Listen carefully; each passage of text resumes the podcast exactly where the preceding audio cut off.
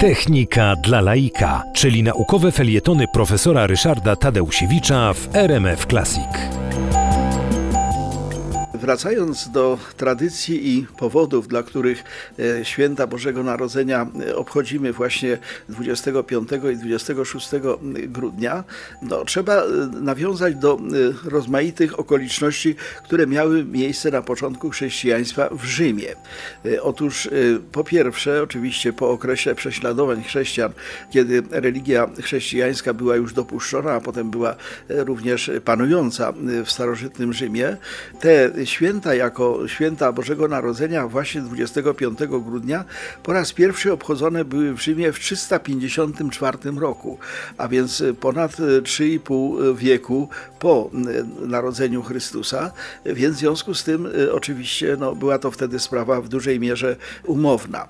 Zresztą podział na to cesarstwo wschodnio i zachodnio rzymskie, to znaczy utworzenie marchi wschodniej z Bizancjum, no, doprowadziło do tego, że tradycja właśnie w kościele wschodnio-chrześcijańskim, w kościele prawosławnym, jak go dzisiaj nazywamy, z kolei umieściła nie tyle narodzenie, co ukazanie się Chrystusa w dniu 6 stycznia i te epifania, czyli właśnie e, święto związane z ukazaniem się Chrystusa, właśnie prawosławny Kościół obchodzi 6 stycznia.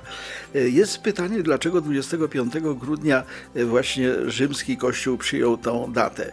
Przypuszczać można, że było to e, dość częste na początku chrześcijaństwa przejęcie święta pogańskiego. E, w dniu 25 grudnia odwraca się trend skracającego się dnia. To jest pierwszy dzień, w którym długość dnia się wydłuża. Więc w związku z tym zauważyli to już starożytni i wobec tego ten dzień e, był nazywany Sol Invictus, Słońce Niezwyciężone. Było e, irańskie święto właśnie związane z tym powrotem e, światła, powrotem dnia dłuższego, jasnego i były obchody z tym związane, no właśnie w starożytnym Rzymie, jeszcze w czasach przed Chrystusem.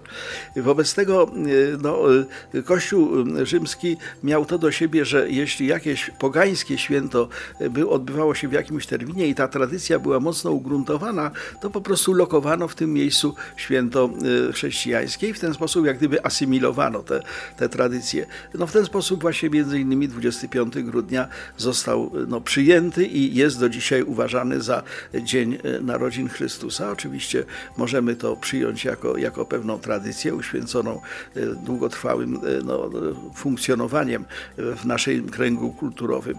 Tym niemniej oczywiście jest to data umowna i musimy sobie zdawać sprawę z tego, że jej umocowanie historyczne jest co najmniej problematyczne.